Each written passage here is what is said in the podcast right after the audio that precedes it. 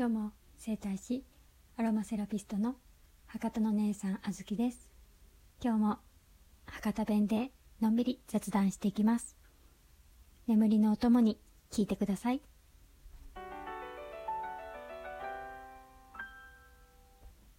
5月10日第2日曜日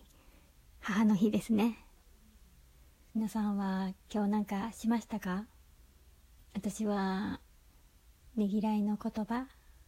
ありがとうっていう気持ちを伝えることとマッサージをしました。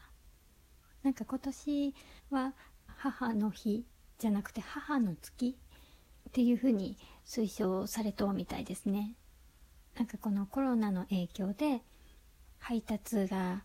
遅れることがあったりとか子供を持つお母さんとかだと学校が休みになってとかでいつもと違うような生活になっとったりっていうのがあるんでこの日じゃなくて5月を母の月っていう風にしましょうっていうのが推奨されたみたいで私は実家に住んどけん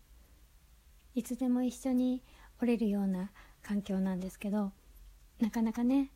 自分も結構バタバタして忙しくて心境の変化があってっていうような状況で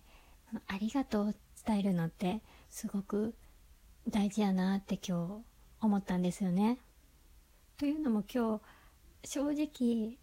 朝起きた時は母の日っていうことを忘れとって朝起きて2階の自分の部屋から階段を降りてリビングに行ってそしたら今日は父朝食の準備をしとってくれて、で、3人でご飯を食べよったんですよ。そしたら、いつもはちょこっと喋テレビを見ながらご飯食べるっていうような感じなんですけど、母親が私と父親の顔を見ながら、これ、美味しいね。お父さん、ありがとうってめっちゃ笑顔でこう言いよったんですよ。で、私も、あああ、うん、そうやね。ありがとう、お父さん。って言って、お父さんもお父さんで、ああ、うん、おうおう、みたいな感じのリアクションやったんですよ。で、私は結構のんびり自分のペースで食べよって、先に母親がこう、片付けをしよったんですね。で、その後私も食べ終わって、で、洗い物をしよくやないですか。そしたら、洗い物をしよう私のもとに母親がトントントントンって歩いてきて、あの、目の前で、いつもありがとう。誰も言ってくれないので自分で言います。って急に言われて、え？お母さん急にどうしたと？って、ん？ん？って思ったんですよ。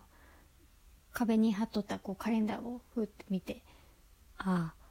今日は母の日やったっていうことにそこで気づいて、そう、要するに、ありがとうっていう言葉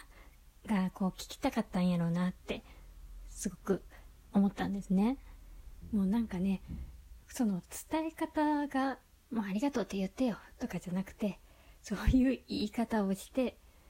ていう母親を見てちょっと何、可愛いなと思いつつ、ああ、気づかんかったって思う愚かな自分とっていうようなのを感じてやっぱりねありがとうって言われると嬉しいやないですか。こう心がほっこりしたりとかするやないですか。ただいつもありがとうっていうのは伝えてはいるんですけどいつも伝えとうけんどうこうじゃなくておそらく母親的には特別な感覚になる日にいつもと同じような感じやけどありがとうっていうのを伝えてほしかったんやろなってって感じたんですよ。あのアメリカやったかなの心理学者の方が研究された結果としてありがとうっていう感謝を継続させるとポジティブな感情が生まれる。幸せだっていう感情が高ぶるらしいんですよ。さらに人に対しても親切にできるようになるっていう研究結果があってそうそれを思い出しまして確か内容的には毎日12分ずつ感謝の言葉を感謝を告げたグループと何もしなかったグループでずっと継続させていったらどうなるかっていうのでそしたら継続させていった方はそういう結果が出たっていうような感じなんですけどたった12分ずつですよ。伝えるだけでそれだけの結果が出る。自分に対してもプラスになるやったら伝えるってただやないですか。だからすごくコスパもいいしいいなと思って。すごくありがとうっていう言葉が大事やなって思った一日でした。ということで今日の博多弁で一言。いつも感謝しとうとよ。本当にありがとう。この機会に一緒にありがとうを口癖にしてみらん。はい。聞いてくださった皆さん本当にありがとうございます。では今日はこの辺で。おやすみなさい。